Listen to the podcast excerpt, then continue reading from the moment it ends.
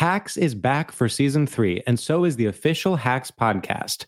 In each episode, Hacks creators Lucia Aniello, Paul W. Downs, and Jen Statsky speak with cast and crew members to unpack the Emmy winning comedy series. You'll hear Hannah Einbinder and Jean Smart speak to their on screen dynamic, along with stories from the show's writer's room, on set antics, and creating the world that Deborah and Ava inhabit. Watch Hacks streaming exclusively on Max and listen to the official Hacks podcast on Max or wherever you get your podcasts.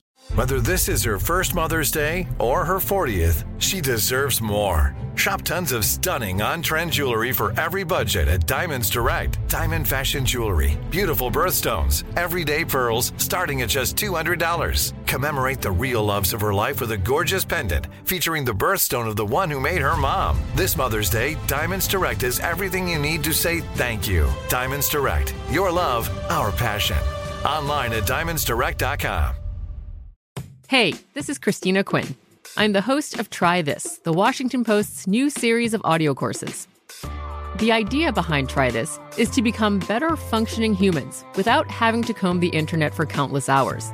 In our first course, we learned how to sleep better. Now, we're going to learn how to make our friendships stronger. I'll offer expert tips that are doable, and I'll keep it short. So let's do this. Class is in session. Find Try This from the Washington Post wherever you listen. Enjoy all your favorite sports like never before at BetMGM. Signing up and playing is so easy. Simply sign up using code Buckeye and receive up to $1,500 back in bonus bets if you don't win your first bet. When you register with BetMGM, you can get instant access to a variety of parlay selection features, live betting options, and the best daily promotions in the business. And with BetMGM at your fingertips, every play and every game matter more than ever. Place your moneyline, prop, and parlay bets with the king of sportsbooks today. Sign up using code Buckeye and receive up to $1,500 back in bonus bets if you don't win your first bet. That's right, up to $1,500. Again, sign up using code Buckeye and receive up to $1,500 back in bonus bets if you don't win your first bet. BetMGM and GameSense remind you to play responsibly. 21 plus and present in Ohio. Subject to eligibility requirements. Rewards are non-withdrawable bonus bets that expire in seven days. Gambling problem? Call 1-800-GAMBLER in partnership with MGM Northfield Park. That's 1-800-GAMBLER.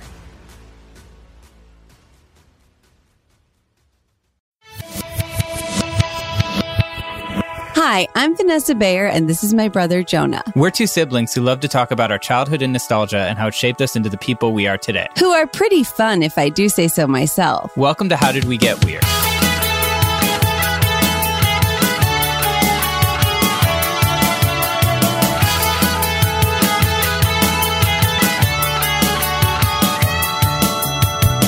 So, Jonah, do you remember my all female sketch comedy and musical parody troupe in college called Bloomers? I do remember because you still probably mention it pretty much almost every time you talk to someone. I know. I'm so surprised I haven't talked about it more on this podcast. I am shocked because I feel like it was like an inside joke when you were on SNL. Like people were always asking you about bloomers because you talked about it so much. right, totally. And in every other job I've ever had. Now, you came to a Bloomers show once. Yeah, I came to one at University of Pennsylvania. I remember, vaguely remember sitting in like an auditorium and, and watching it. Yeah, that seems like it really made an impression on you. now, one sketch that I, I would say my biggest sketch that I want our podcast audience to know about was called Cardboard with a Hole in It. And I believe I wrote it on an airplane with our dad. and it was a sketch where me and a co host played home shopping hosts and we sold a piece of cardboard with a hole in it. And I was a freshman when I wrote it. And I remember I was so adamant about it being the perfect sketch that again, even though I was a freshman, I had the director and everyone, we cast someone to play my co-host and I was instantly like, this person isn't right. And we went through like almost everybody in the cast auditioning like to play the co-host, again, the home shopping co-host until we cast my still good friend Ariana Jackson because she really hit it out of the park. So it would be me and Ariana selling this cardboard with a hole in it. And as you can imagine, Jonah, it was very funny. Yeah, and how many times did you perform this? Well, we performed it in, I believe, the spring show my freshman year.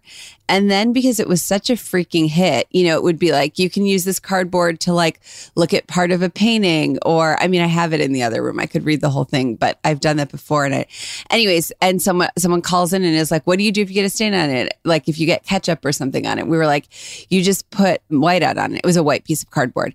And anyways, so, um, actually it might have been foam board. Okay. M- movie magic. But so then we did it that one year and then um, another year because it was such a success we did cardboard with three holes in it.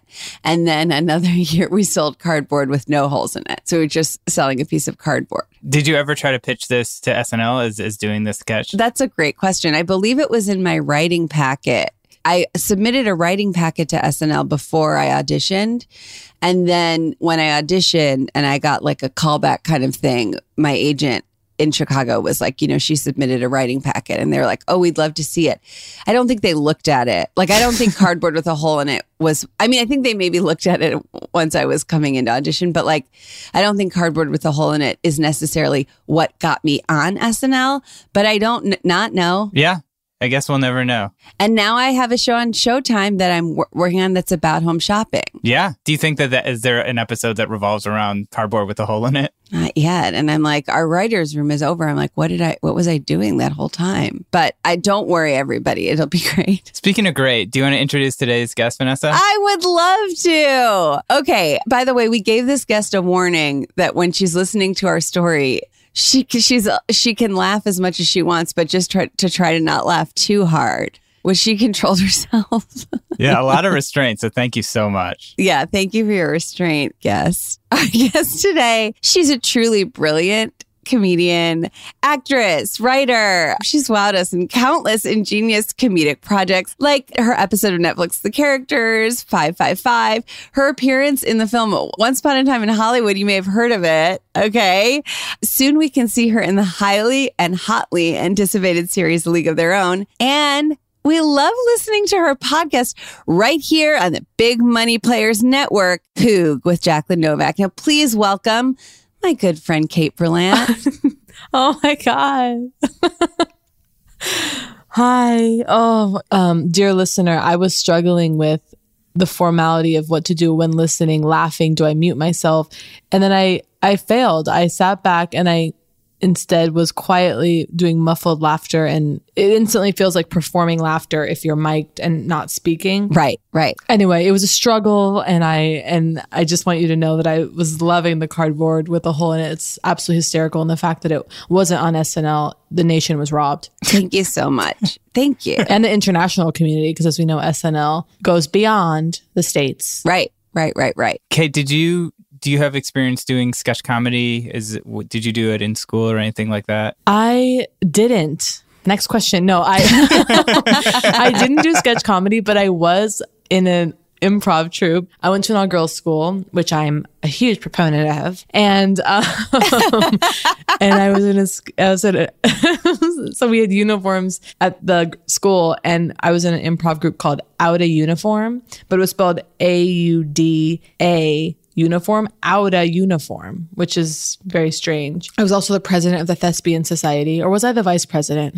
Block Oh that my out. gosh. But uh, yeah, and I was very active in the theater community. Someone could say I was the theater department. My best friend and I, um, we you know tried to get them to do the Laramie project. They said no. We said you're doing it, and they said fine, but we could only get like eight girls interested, so we all had to play like 14 parts. and, um, anyway, so yeah, I was very, but at sketch comedy, no, I um. I, I've never been able to put pen to paper. I find it's really hard to write. So um, I was never able to do sketch comedy in that regard. Got it, got it, got it, got it. But you did improv, which I feel like an improv group is very like a young young people in an improv group. It's very similar. It's But barely. I feel like this the improv group, like we never even performed. It was like a club. We like met up like twice a month and just like ate snacks. I, I don't recall ever actually doing improv. Truly. got it. And then you went to NYU, right? I did. I I was rejected from acting school. I always feel the urge to say. So I went for academia. I did go. So did I. And then I did Bloomers, and obviously, And by the way, I've heard of bloomers. So I actually feel like I really feel like a friend. I really feel like I'm in the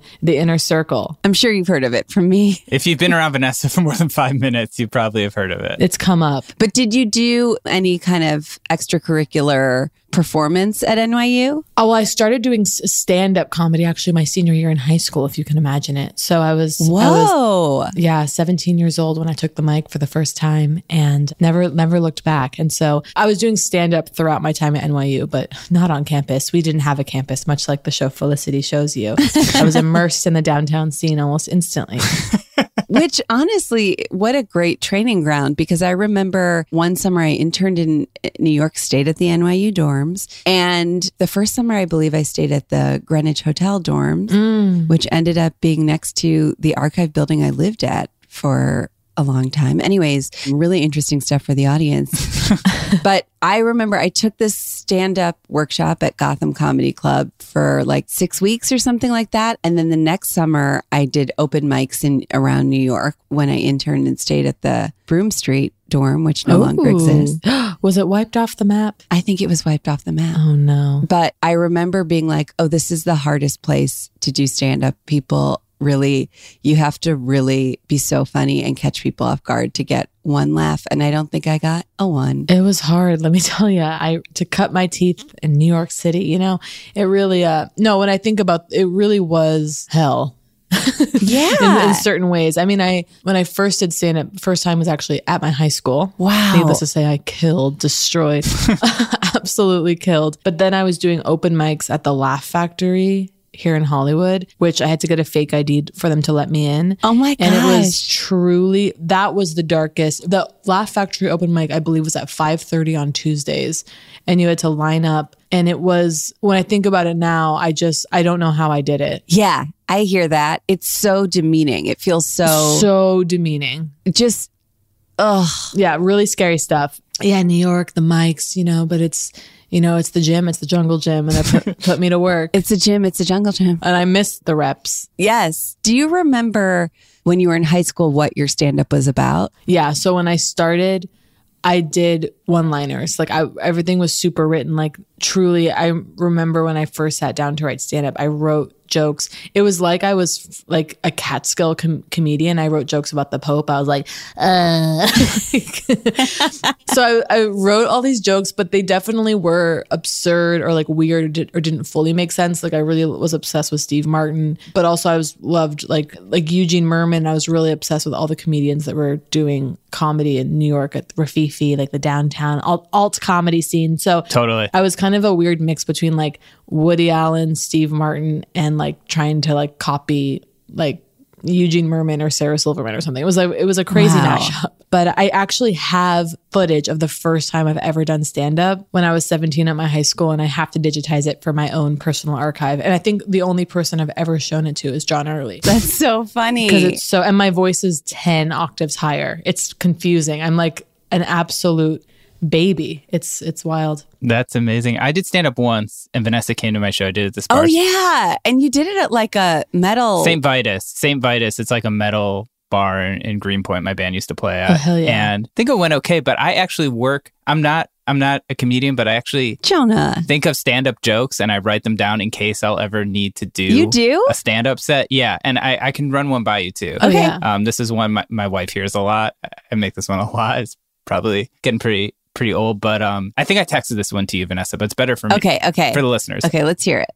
what's the deal? Well, not how do- how I, now I'm You're getting doing so great. You're on your way. doing That so was it. good. Yeah. You're doing so good. Okay, what's the deal with parchment paper? It's like, am I roasting some vegetables or writing the Constitution?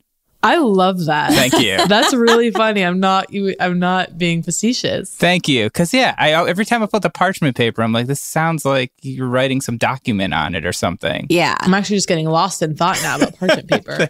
It's really good. Can I give a little can I give a little critique of it? Please, please. I mean, professional comedians I love to see a sibling spat, a spat among siblings. I'm here for feedback. I feel like if it's part of a longer set, Jonah, like sometimes saying what's the deal feel can be Yeah, I felt that's why I started over because I felt like that was a little too Seinfeldy. Yeah, you could you could be like in the middle of your set and you could go I, I, I never get that. What, what's the thing? It's it's hard not to say what's Now the it's hard deal. not to do. It's I really think hard. it's a closer. I think it's a closer and good night. I think and they you're clap right. you I think you're right. You, I I had some parchment paper in my kitchen. I, I never understood parchment paper. I think that's how you say. I think you could go. I never understood it. Or you can go. I got the parchment paper. I'm, I'm loading up the roasted veggies. I put the, put the veggies on. I pass out. I wake up. I have half a novel. I uh, I wrote a novel. There it is. Oh my gosh, that's so good. I wake up. I go. I go. Am I John Adams? It's really good. Now, Kate, I feel like you must have always been really funny. Oh, hey. You make me I'm I'm I'm not trying to like flatter you. You make me laugh more than like like you are one of the funniest people and I think it's Oh because it's your sense of humor mixed with like the expressions that you make which unfortunately our listeners can't uh, see right now but if they I made a bunch of goofy faces. if they look up there's videos there's a, like you know they can look on your Twitter. Oh yeah, I've been crossing my eyes since the 80s. Yeah. your comedy is so unique. And sometimes i i veer into the chris farley show on snl where i'm just like what do you think how do you think it happened? But like i wonder how your comedy it is so unique. And i just it must be a mix of now i'm answering my own question and you can tell me if i'm right or wrong going to an all girls school and you probably now I'm making stuff up fully and you can tell me if I'm right. And just like making everybody laugh there and then like going to NYU and just like having so many interesting influences and doing stand up there and having to deal with those, you know, I was going to call them bozos, but not bozos, but just like the the stand up scene there and being so I don't what do you think what a great question to ask you that's probably going to be really easy for you to answer but like how do you think your sense of humor kind of became what it is today Oh my God. Well, first of all, to get a compliment like that from you, one of the funniest people to have ever walked the earth, kate someone I admire so much. Thank you. I mean, no, you're absolutely right. I think the school thing is very real of going to an all girls school again. I'm a huge proponent of that, as I said earlier. Just really being a you know a goof and a, and a clown and i you know have the add which continues to calcify my brain and just being kind of overactive and loving attention. I mean i don't you know i think it's just uh i don't know. I don't know. How do we how do we become the things we are? You know god enters us. It's such a hard thing to ask you. I think it's just you just keep clowning, going downtown, making the Wall Street guys laugh. I, I do think that because I do think about that now, starting out without you know Instagram, Twitter. Like I am really grateful for the fact I kind of can't believe how quickly technology and everything shifts because when I was starting to do stand up, there really wasn't any kind of an online version of it. It really was just like the immediacy. I mean, of course, the internet existed and people were really using YouTube at that time, but I wasn't. I mean, I'd make some little videos and put them online, but I'm glad that I was forced to kind of exist without um, the eyes of the net on me. yeah Totally. Yeah, I think it's the same with music. Like I, I grew up playing in bands and stuff and and still still do sometimes and it's like I can't it feels like it would just take so much time promoting stuff and like when do you have time to actually work on your art? It's like there's so much other stuff you have to do. Oh yeah, or like I I truly recall because I I mean I was doing stand up for years and I remember like the first time that like somebody kind of like with a business card was like, "Hey, like I work in an agency." And by the way, what's so funny is the sweet woman who did that to me was in one of my classes at school. She was like my age. And she was like, I'm working at this agency or something. And and I, I just say that to to mean or I'm I'm trying to show that I'm just glad there were so many years where it did feel just like only performing for the people in the room without any kind of hope or Yeah. you know anxiety of like who's watching me or I have to immediately I I just think that the time that that afforded me I'm grateful for and did you always know that you wanted to do comedy yeah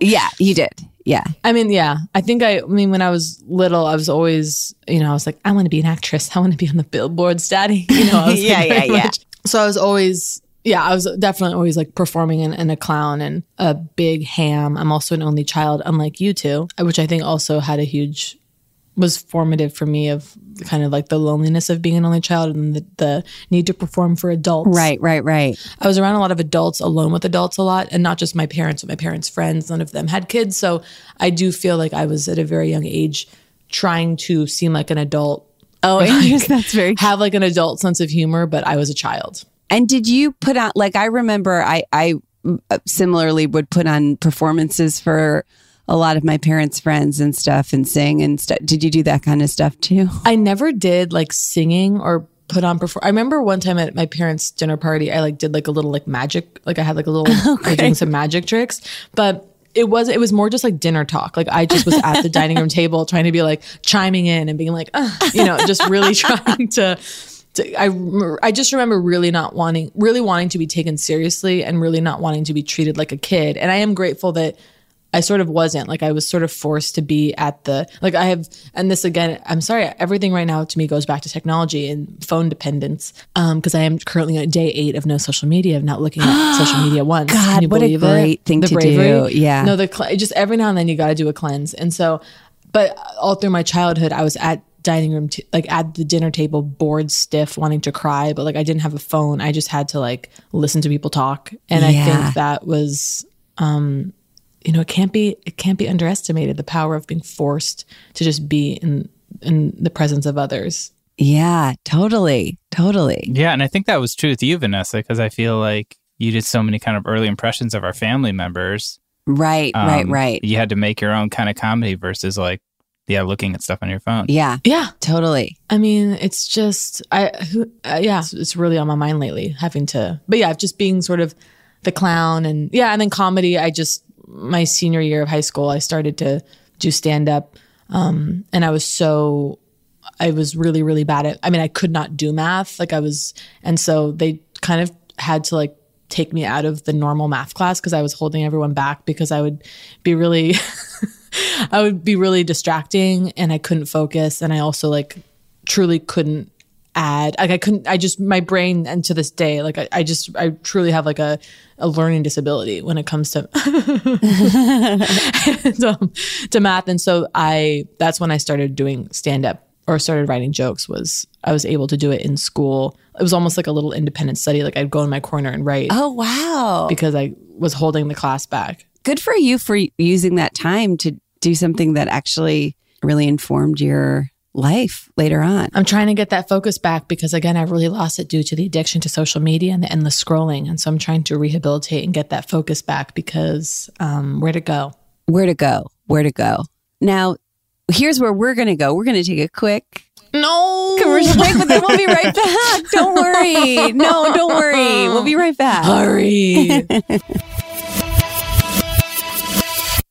Hacks is back for season three, and so is the official Hacks podcast. In each episode, Hacks creators Lucia Aniello, Paul W. Downs, and Jen Statsky speak with cast and crew members to unpack the Emmy winning comedy series.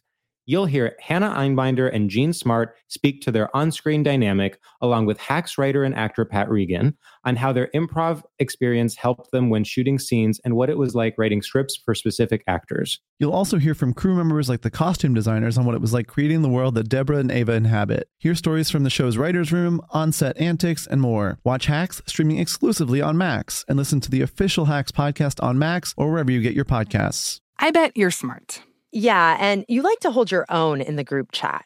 We can help you drop even more knowledge. My name is Martine Powers. And I'm Elahe Izadi. We host a daily news podcast called Post Reports. Every weekday afternoon, Post Reports takes you inside an important and interesting story with the kind of reporting that you can only get from the Washington Post. You can listen to Post Reports wherever you get your podcasts. Go find it now and hit follow. Enjoy all your favorite sports like never before at BetMGM. Signing up and playing is so easy. Simply sign up using code Buckeye and receive up to $1,500 back in bonus bets if you don't win your first bet. When you register with BetMGM, you can get instant access to a variety of parlay selection features, live betting options, and the best daily promotions in the business. And with BetMGM at your fingertips, every play and every game matter more than ever. Place your moneyline, prop, and parlay bets with the king of sportsbooks today. Sign up using code Buckeye and receive up to $1,500 back in bonus bets. If you don't win your first bet. That's right, up to $1,500. Again, sign up using code Buckeye and receive up to $1,500 back in bonus bets if you don't win your first bet. BetMGM and GameSense remind you to play responsibly. 21 plus and present in Ohio. Subject to eligibility requirements. Rewards are non-withdrawable bonus bets that expire in seven days. Gambling problem? Call 1-800-GAMBLER in partnership with MGM Northfield Park. That's 1-800-GAMBLER. Today I'm going to give you some straightforward advice on how to deal with naughty kids. How about instead of timeouts, time ins? Time for you to start paying some bills. I'm JB Smoove, and that was a full episode of my new podcast, Straightforward, inspired by guaranteed straightforward pricing from AT&T Fiber. Get what you want without the complicated. AT&T Fiber, live like a gigillionaire. Available wherever you get your podcast. Limited availability in select areas. Visit AT&T.com slash hypergig for details.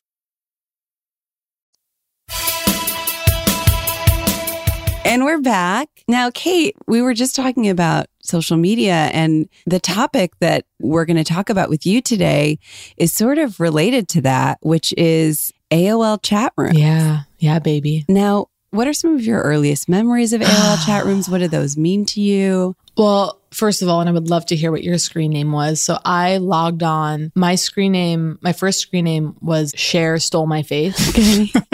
so it looks like as like when you look at that all written, I was like, what the hell? But yeah, it's, it's Share. So I was Share Stole My Face, and I would chat with my with my friends. But I immediately was obsessed with going into chat rooms, music chat rooms, and I was such a little bitch. I would go into like the NSYNC and Backstreet Boys chat rooms and be like, "You guys are fucking losers." like, listen to Led Zeppelin. Like that was I was really priding myself on being like, yeah, like I'm into Led Zeppelin and the Velvet Underground and the Ramones and like Billie Holiday and all these freaking posers.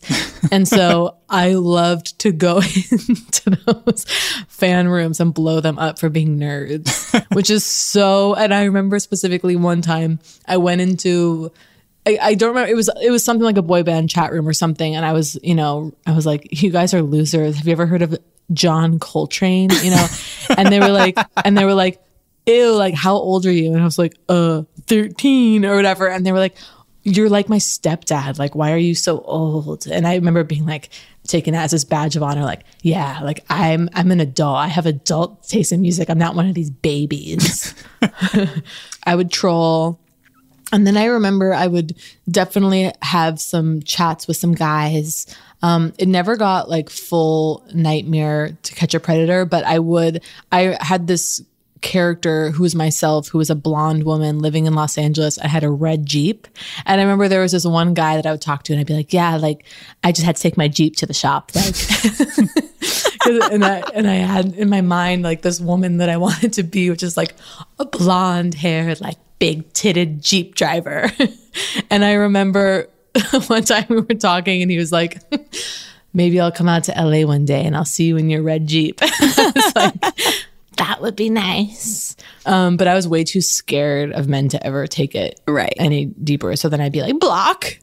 But yeah, that was my, and then, okay, I'm giving, I'm like pounding you with all the stories up top, No. but I will say I had a crush on Shia LaBeouf, you know, even Stevens, you know, genius. Of course, yeah. Um, and somehow through growing up in Los Angeles, I was able to procure his screen name. Whoa. So I typed it into the thing where, and then if you know, if somebody the door open sound comes, like if they log on, remember the door opening now sound? I do. I didn't remember, but now I do. Like, yeah, I was like, well, that's not it at all, but it was like a screeching sound. And so I put him in my friends list. So if he ever were to log on, I would see him. And one day he logged on. and of course, my palms were sweating. And I immediately DM'd him hi. And then he responded, hey, with like four Y's, like, hey. And then he logged off. And I printed out the conversation, which was hi and then hey. I printed it out and, and, um, with rubber cement, put it into my diary. Oh, Wow. I mean, that's huge. And what a great way to capture it to print it out. Rubber cement. I was the sole, I mean, rubber cement. I was one of the major purchasers of rubber cement. I only ever used it in art class. Yeah, I remember like the little jars of it. Yeah, the little jars. By the way, I could have used a glue stick, it would have been fine. But I was like, the fumes of rubber cement, like that smell is so my childhood because I had really intricate journals and I would do like a lot of like collaging or Wow. like at that age, I was really obsessed with, I was in love with Michael Pitt. I was obsessed with Hedwig and the Angry Inch and I would watch it like every day after school. I would print out all these pictures of Michael Pitt and, um, yeah, the fumes of that would intoxicate me in the night. That's incredible. I mean, I remember using AOL chat room and kind of like pretending to be other people, but I don't have as visceral of memories of it. I do remember like being on it and then like someone would pick up the phone in our house and I'd get kicked off, like that whole Oh thing. God, yeah. so Because we had one phone line. So it was like that was constantly a thing that I was dealing with. What were y'all's names? Did you have screen names? I don't remember my name. I remember mine because I was really into like straight edge culture. Oh, word. so everything had X's around it. minor threat guy. Minor threat guy, huge minor threat guy. yeah. So mine was, and our, our area code was 216, which is like the hardcore scene, like always used like the area code. So mine was X Jonah 216X. Oh, Oh, yeah. I kind of remember this. oh, But I, I know what talk- mine was. Okay, go ahead. What was yours? It was Crazy Bay because that was my uh, email. But I spoke to my friend Bruce the other day about this topic because I knew it was coming up, and he said we actually got mom and dad's AOL account suspended because we thought it'd be funny to ask people what their passwords were. I remember we went on and we we would say, You and I did? "Hey, no, me and Bruce." Oh, you and So Bruce, sorry. We would be like, Scammers. we would say that we looked just like John Goodman. Um, and then, which we thought was really funny. And then we would be like, what's your password? And then I guess someone reported us. and I don't know why we wanted people's passwords. I think we just Yeah. thought it, this whole thing was like just funny. And, uh, but I guess there was some kind of suspension happened. I, I don't remember Wow. this. I I know at one point we were in Boca Raton staying at our grandparents' place. Was that when it happened? I remember No, this was this was later, but I think I got suspended. I had, you know, I was I was you a got rebel. grandpa's account maybe uh, Uh-oh. uh, I suspended. think I said like I started a fight with someone or so. Yeah, I mean, you know, it, it's such a it was such a weird medium because it was like it didn't really feel real. Like it felt like you could just like yeah. like it felt like everyone was kind of just trolling each other and you're kind of immature and like it just felt like just this weird joke or something. the Wild West. I do remember going into rooms and like making fun of people and stuff. It's like if you were, as someone who is in general like pretty nice to people, it's such a like release of like being able to like go Fuck in you. there and be like, you guys are stupid because then no one feels real. And also, no one really gets offended because they know that like, or Yeah. maybe they do, but like they know that like that's also their persona. It's not like you're saying it to a, real person. It's like probably the beginnings of what has become like cyberbullying and stuff like that. but- Well, you know what I think is really interesting is I was thinking about this and I was thinking about AOL Instant Messenger, which is obviously kind of tied to this, and just then the idea of like what texting is now, and just this idea that what if you could only text someone if they were like logged into this thing? Like it's so, you had so many more kind of boundaries then. right Oh, don't get me started. I mean, as you know, I'm day eight on social media, and um, no, but it's true. There are now. It's you know, it's the 24 hour accessibility. Totally. yeah It's hell. Constant surveillance. that's really true Pure hell. now jonah you kind of when you were in your 20s living in brooklyn you got into kind of a, a chat room adjacent uh, medium called justin tv that yeah. do you know about this kate Kate, are you familiar with Justin TV? No. So I had some roommates uh, when I was living in Williamsburg, and one of them was really into this site, and it, I guess it was like the first like streaming site or something. And it was really weird. It was like you would log onto this site, Justin TV, and they would just be channels where they would just like show movies. yeah Or like t- there'd be like a Law and Order one, or like action movies, Is whatever. it Justin, like the name Justin, or like Justin? Yeah, it was like Justin.tv or something. It it's long defunct, but it was like it would just stream media yeah based on the theme and then there was like a chat function too and so people would like talk about it but or if you were just bored you could watch it and i would watch it all the time with my roommates Yeah, I remember it was early 2010s. I was like my early days on SNL. I would come to your guys' place and you guys would all be on Justin TV, just kind of going at, not Kicking. not really going after people on it, but like really kind of like egging them on. Cause it would it would be like you guys would be watching some show. Then someone would talk about there were a bunch of like real cocky guys on there who would be like there'd be a lot of guys kind of br- br- i would say like guys like you'd be watching law and order and some guy would be like kind of bragging about his conquests to all these other Ooh. guys who are just kind of watching law and order and And he's we- lying, of course. Yes. Oh, Yeah. totally. Because Yeah. it was like the kind of stuff that no one really said. They'd be like, he'd be like, hey, hey, you know, like I I only, I only hook up with girls who are nines or tens. Like that's Yeah. it. and then, like, Yeah. we would be like, "Oh, that's so cool. What's that like?" You know, or like, "Oh yeah, that like, oh, that must be." You know, we would sort of like placate these people just because we thought it was so absurd, and that was yeah. There was so much belief though back then. Like now we know it's all a lie, but then like even as I was lying about being the woman in the Jeep, like part of me really believed that I was her. Yeah. Sure. And the guy was like, I think the guy I was talking to, who who knows who I was actually talking to, was like a 52 year old like divorcee like woman, Right. Like whoever I was talking to was like, I believe it. You know, like there Yeah. was like Totally. it's so like sweet. It's like this early romance of the internet. We were like, we can be like it was still a fantasy and a dream world, and now it's just now it's just a vessel for advertising, and it's pure hell. Oh, we've lost ourselves. right, right, right, right, right. Well, Justin TV, I think everybody knew better by then. Justin TV. That's so innocent.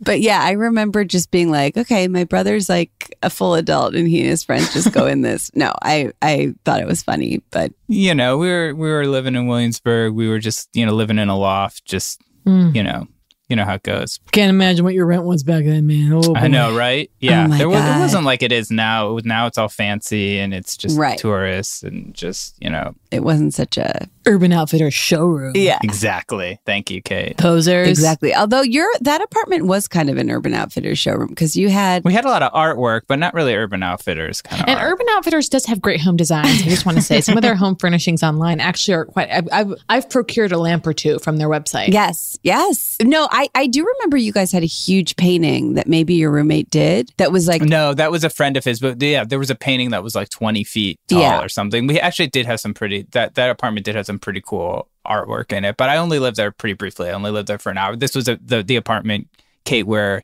my roommates threw a huge party, like over 100 people, and Vanessa did stand up there, and it was right when she started SNL. Oh, no one knew who she was, and, and she was making fun of the audience, and they were not, not They were not it. And liking was- it. That's incredible. What a historic evening. I stood up in the loft part. I stood up like in the upstairs part and I made fun of the audience and there was like a big line for the bathroom and I was like I made some kind of joke about how it was like they're probably used to standing in lines like this when they're in the unemployment line, Oh my God. which is like so elitist. Like what was my but Jonah like I remember being at this party and Jonah and I just like going off and writing all these jokes, making fun of everybody and then I performed Yeah, instead them. of actually like meeting people or talking to people at this party and like making friends, That's we were incredible. sort of roast writing roast jokes. yeah. And that really reminds me of back to my origins, but just like the shows that you do in New York, like loft party shows or like do stand up at this party. It's like that is like you just saying that story. I'm like, oh, I, I remember like a weird loft party where I was doing stand up in the middle of an active party and no one listening and like Yeah. having the mic and be like, um, you know, and just like powering through like absolute hell. Yeah. Unimaginable. Yeah, it's so upsetting to do stand up Period. or End really sentence, any yeah. kind of performing when in general but when when it's just you in a room and it's just it, and you're just like looking for someone it's kind of similar to like one of the things that i think is the most upsetting when you're like talking to people is like if you're at a dinner or something and you start telling a story and no one's listening Ugh. and then you find the one person who's listening and you make eye contact with them and you tell the story just to them Yeah. and it's so upsetting for them and it's so upsetting for you or i'm often the person who the person ends up telling the story to Yes, no, I, I can. That feels very familiar. Of like, and you're you're providing them with their humanity because everyone else has rejected them. So you're the soul. You're the you are shouldering. You're bearing the weight of their integrity, and you're. I mean, it's really intimate. It's so much responsibility. it's so much responsibility and it's so much like just being like you know responding and then also just trying to be like that's really funny did you guys hear that like are you guys like trying to get everybody back in trying to bring in others. Yeah, that's tough. My my big problem at parties I've noticed is ending conversations. Like if I'm Uh-huh. in a one on one type situation where I get introduced to someone, then we're talking, and then it's kind of run its course.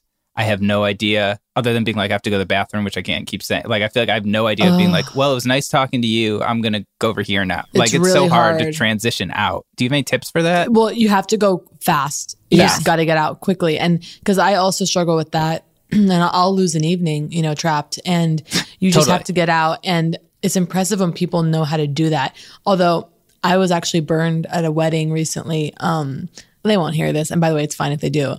I was talking to my cousin's boyfriend who I'd never really met. And we were like, and I was like, oh, he's great. And we were talking, talking. And then he went, well, I'm going to redact my cousin's name. He was like, why? Okay. He was like, well, I'm going to go look for blank. And I felt it hurt. yeah. yeah, that's what I don't want to do. And he did it. It was like totally expert and great. And like the Sure. conversation had a hundred percent run its course. Like it was lovely and it was time for it to be done. But I was left alone. and I felt like you motherfucker. Yeah. yeah.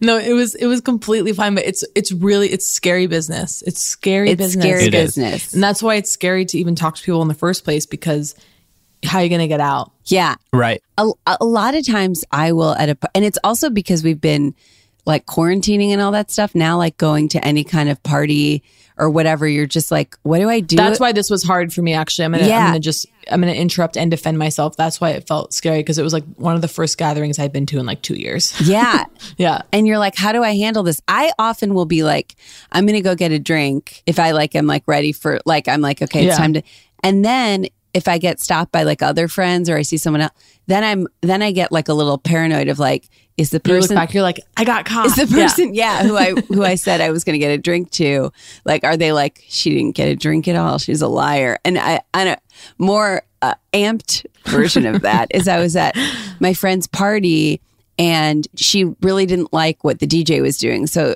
I, I was like should we go up to him and like tell him to like play more dancey, like like fun music. And she was like why don't you do that? She's like please do that. And I was like okay. So I went up to him and I was like hey my friends like really want to dance. So well, you can tell probably where this story's going. So could you play like more like kind of fun like 90s music and like more and he was like what are some examples? And I was like uh, I don't know like Ace of Base and like some other stuff that's like really fun. And so he was like okay okay. So then I went back and it was we're in a pretty like we were in a backyard where he could like see everybody. You know what I mean? Like we were in like a my friend's backyard. And so then I got back over to my friends and then he like started playing some more like fun dance music. And then I was like talking to my friends and and we're not it's like just us in the backyard. Like it's not really like a dance floor or anything but I was like I was kind of talking to them and kind of like lightly dancing they're kind of like what are you doing? And I was like well I was like I told him that that you guys want to dance. I was like so if you guys wouldn't mind going along with me and just like kind of like at least moving your shoulders and kind of like Yeah. acting like you're dancing because otherwise like he can see us. Like if he looks over here he can see us. And i said to him that my friends want to dance. So and i just want to be clear like no one at this party at this time was dancing. So it was like we had to be the one. I understand fully.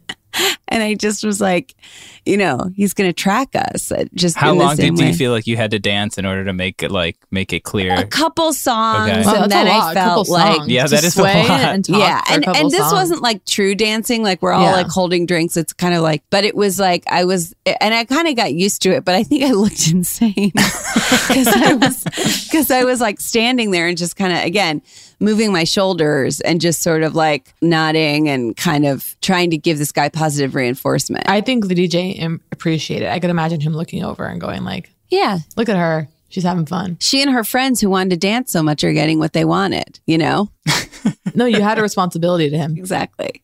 But yeah, it's it is just really hard um, being back at parties and socializing, and you know, and I think that's another thing that like really made AOL chat rooms and all that stuff so nice was like you could just hide behind you your didn't little. need those No. skills. Yeah. We were safe. yeah, you didn't need any of those skills.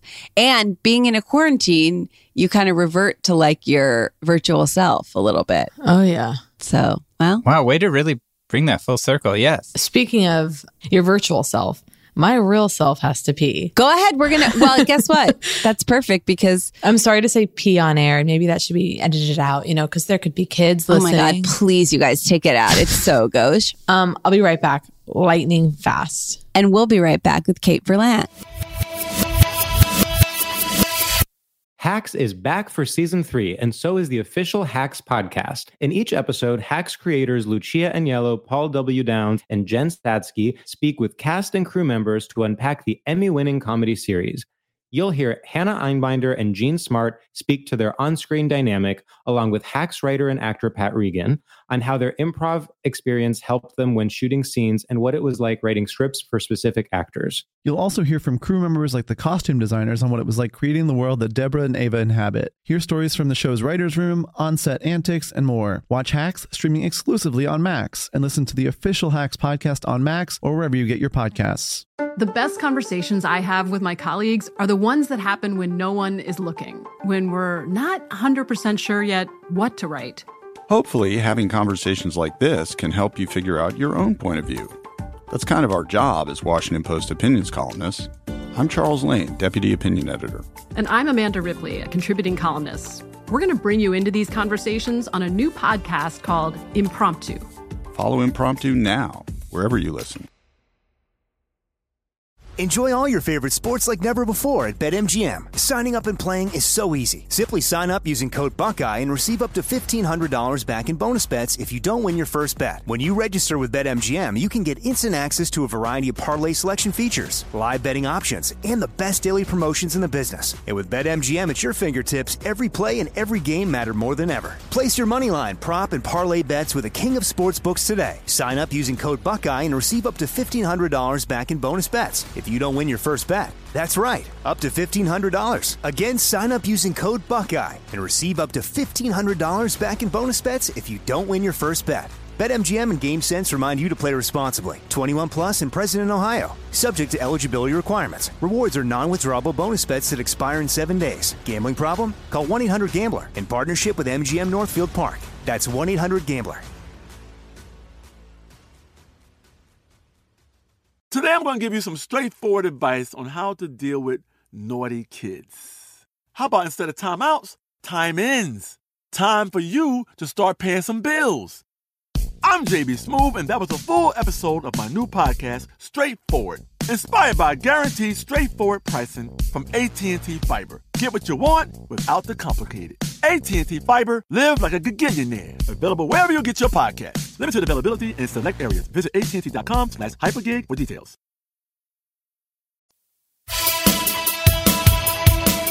And we're back. Um, now, Kate, we're going to play a little game with you now. Ooh. And it's called change.dork. change.dork. Otherwise known as Let's Make Fun of People Who Don't Know How to Use Change.org. So in this game, we're going to bring up three different nostalgic things that people are petitioning to bring back on Change.org or to like create on Change.org. And we'll vote for like our favorite at the end. Like at the end, we'll vote for the one that we would actually sign on to. Okay. And this was born out of the fact that Jonah and I have found that a lot of people don't use change.org for like social justice and the things that you would think they would use it for. They use it for like really kind of trivial and sometimes insane stuff. So, Jonah, do you want to read the first petition that we're considering? Yes. So this is a petition I found, and it is titled "Bring Back Cheeseburger Egg Rolls." Okay. It's a closed petition. Um, it has run its course, but you know, for the purposes of the segment, let's pretend it's open. It had 541 supporters. It was started by someone named Katie, and she started this petition. The, and you can oh, and you can direct the petition. So this is directed towards Applebee's. Yes. It says, Imagine the horror I experienced when my server informed me that a fan favorite at Applebee's, the cheeseburger egg rolls, would be discontinued. That horror was increased tenfold when a call to corporate sealed the fate for the beloved appetizer. But the nails aren't in the coffin yet. Sign the petition today to show Applebee's that cheeseburger egg rolls will not go down without a fight, and we will savor our victory more than signature sauce. And then um, it has a couple comments. Um, one says, The American people will not sit by idly as such a travesty unfolds. You can take my free speech, my liberty, and my dignity, but you will never take away my cheeseburger egg rolls. Justice must be served. Wow. Wow. Yeah. So a lot And of served strong hot. feelings. and served hot. See, if I had been, I would have said, and served hot. And there's a photo of the cheeseburger egg rolls, which they really do look like fried egg rolls with cheeseburgers inside. in them. I mean, not a bad concept. I, I will say, I don't think I've been to Applebee's in many years, and I'm not familiar with this. Are, are either of you familiar with cheeseburger egg rolls? No, I've never. I have to say, I'm not. I have not heard of it. I, I don't. I don't feel so. I I don't know to judge. Like I don't know the but it sounds like it sounds like this person is really is really adamant about it and hurting. You know, as she said, the nails aren't in the coffin yet. Now this petition is closed, and it seems like maybe the nails are in the coffin now. But Well, if you Google it, yeah, I mean, one guy wrote an article saying, you know, today might be my last visit to Applebee's because these these were Wow. discontinued. I don't buy that. Uh, Oh, yeah, I don't buy it either. I don't buy it either.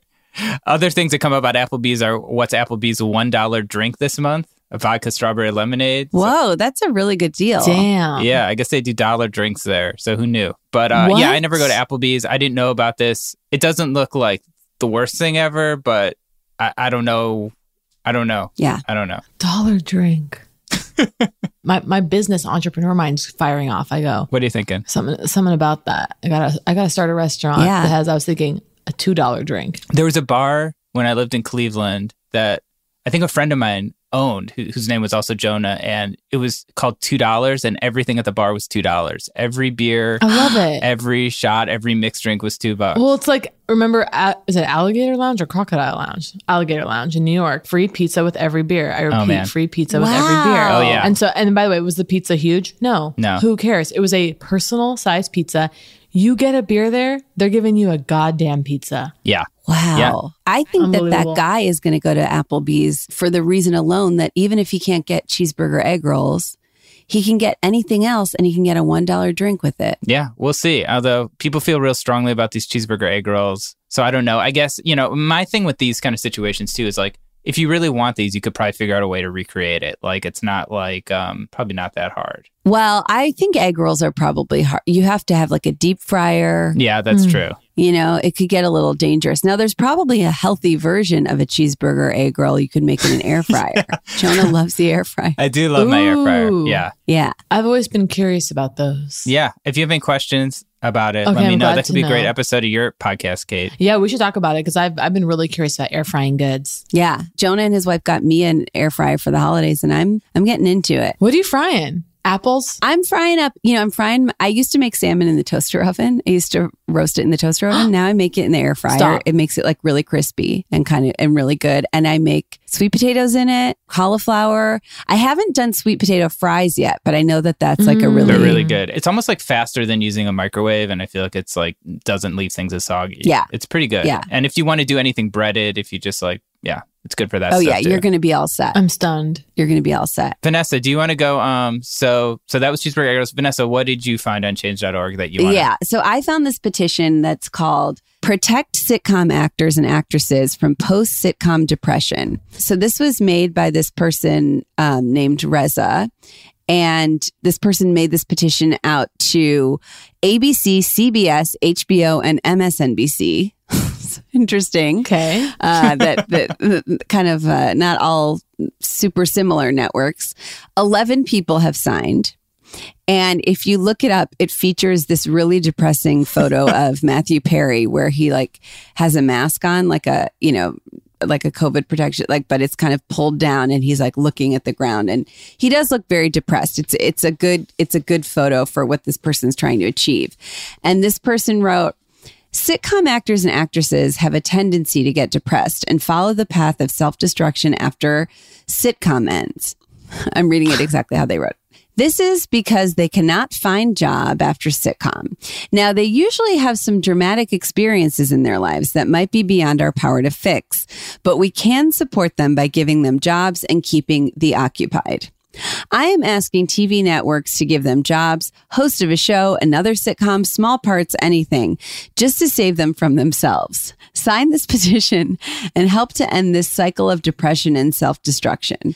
Now, Incredible. I got to just point out incredible, but I got to say, what this person is asking for is so general. it's hard to believe that it would be, even if it was signed by like a thousand people or 10,000 people. There are so many sitcom actors and actresses. And if you're opening it up to MSNBC, I think you're Oh. including show hosts too in that. And if you're including HBO, not a ton of sitcoms on there, but you're including this person. And how do you quantify? How do you know? Like it just feels like such a general petition. However, I do appreciate this person's humanity Kate, what do you think? Yeah, I mean the urge to protect the actors, um, I of course love. um, yeah, I mean you would think that empathy would maybe extend just to general public. Like Matthew Perry's fine, you know. yeah. He's But- gonna be fine. Yeah, but I love anything that kind of points out the fragility of actors.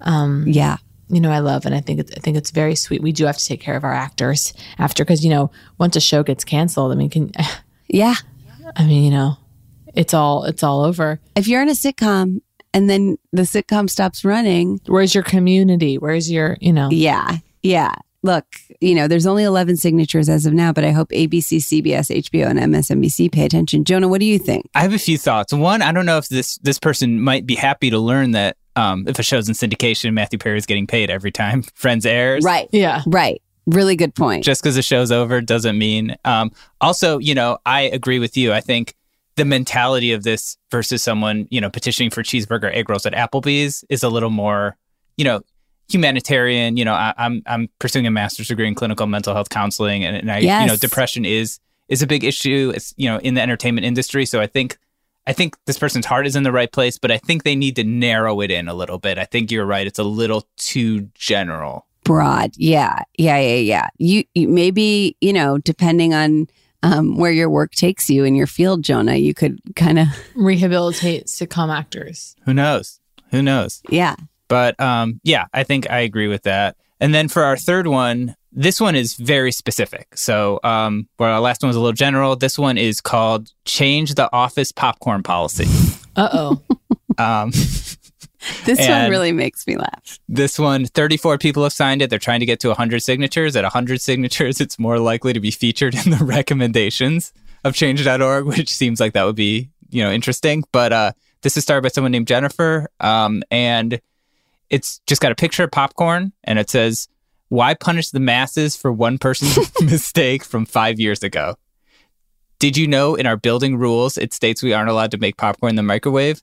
Sign the petition to allow popcorn at the support center. So I've got to say, this person sounds to me like a real nightmare uh, employee because for a couple reasons. One is this person, Jennifer, started this petition to a specific person's email, who I'm assuming is her boss. Oh. So she's really targeting her boss and saying, you know, change this, you know, change this policy. And then also she says, why punish the masses for one person's mistake from five years ago? It's clearly her who made the mistake. Oh wow, I didn't see Right? it that way. I don't know. I don't know if that's true. Actually, I thought maybe she inherited Okay. this policy, and you know, Right. you know, my my instinct is someone had to have burned the popcorn. It smelled really bad. They said that's it, no more popcorn. well, we talked about this on Poog actually, popcorn lung, Oh yeah, Oh, which Jacqueline mentioned. So because I I enjoy uh, microwaving a bag of popcorn. I probably do it, you know, once every two weeks.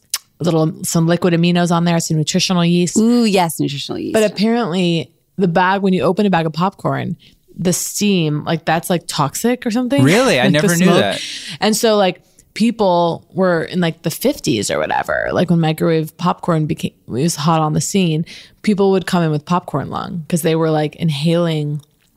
And I want to be clear, haven't done the research. This might not be real. I was going to say it must have been like the 90s or the 80s because when did pop microwave oh yeah, not the start? 50s. What am I talking about?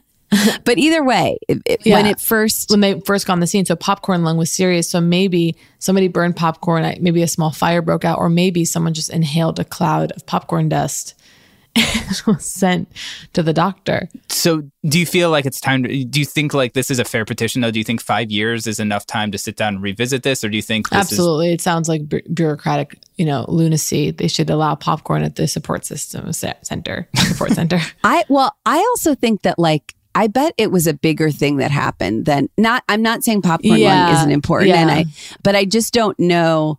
Maybe the whole building burned down. It feels like something like burned in the kitchen, like something got burned, and then they were like, absolutely no more microwave popcorn. Which, which, in, what's interesting is whatever happened was it like popcorn specific? Because if they're still letting people use the microwave, Well, Well, we could we could poke holes in this all day. That's what's that's why it's ridiculous that they don't allow popcorn. Well, there's some more. There's some you know, you can list on change.org your reasons for signing. Yeah. So there's some comments from three years ago. Okay. It has to all be places, people that work. Um, one person, said, these people all use their names, so I don't think they care. Yeah. One just says, "We want popcorn. We want popcorn." Fair enough. Okay. One person says, "Popcorn is a nutritional snack." Hashtag keep the cookies away. No, it's not. but continue. and, and the third one uh, is says, "I'm signing because Bill and his dictatorship has to be stopped. Let them eat popcorn." Ooh. It seems like these people have no fear in terms of like, am I gonna face repercussions?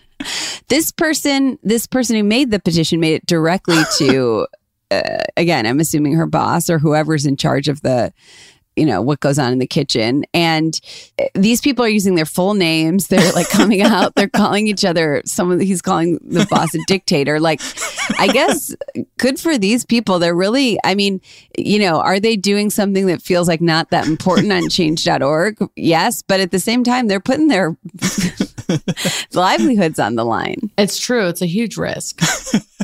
It feels to me like i don't know if this is the best way to get i mean it feels like just scheduling like a meeting or trying to talk to someone is maybe maybe they've tried that but that to me seems like a more logical kind of first step Yeah, exactly. To say it's been five years, send an email to Bill. this this email address that she made the petition to, and and be like, you know, uh, I'd love to sit down and talk to you about this. yeah but you instead, say you say you know well, this is a support center and we need some support yeah, They're hiding behind much to bring it back to the theme in a neat little package. Much like the way we would recede into the darkness and hide in the safety of the chat room, these people are hiding within the safety of the message board instead of taking it right to Bill, where they have a chance to really change oh my god that is the, the Incredible. situation. so true kate and that i think that really does bring things totally full circle with our theme yeah, yeah. And just because, even though we should probably sign off now because things are full circle, I do want everyone to pick a petition.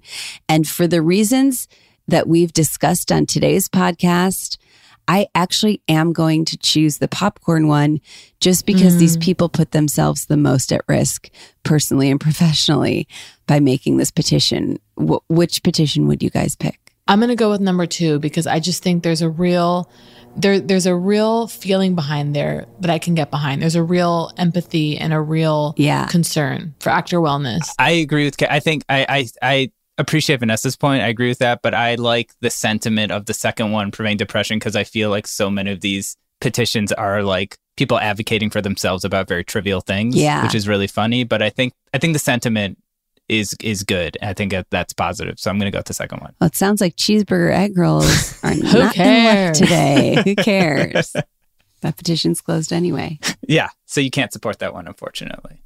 All right. Well, Vanessa, do you want to sign off? Yes, and Kate. First, Kate, it, where can people? Kate, where can people find you online? Yeah, Oh, you know. I am, although I am day eight on my ins- on my social media Yes, cleanse. incredible. Kate Berlant on Instagram, Twitter. You know, I'll still be there. Um, please, um, yeah, I have a podcast called Poog. Um, if you're in Los Angeles, I'm going to be doing some dates uh, once the once the latest variant kind of dies down, and it's safer to get on stage. love that. Love that. Well, that was really fun. Thanks so much, Kate, It was a blast. for joining us. Thank you for having me. Of course. Oh my God. Thank you to everyone for listening. Please subscribe to the podcast and keep an eye out for next week's episode of How Did We Get Weird if you enjoyed yourself. And, you know, next week we'll discuss more stories from our childhood and cultural touchstones like AOL chat rooms.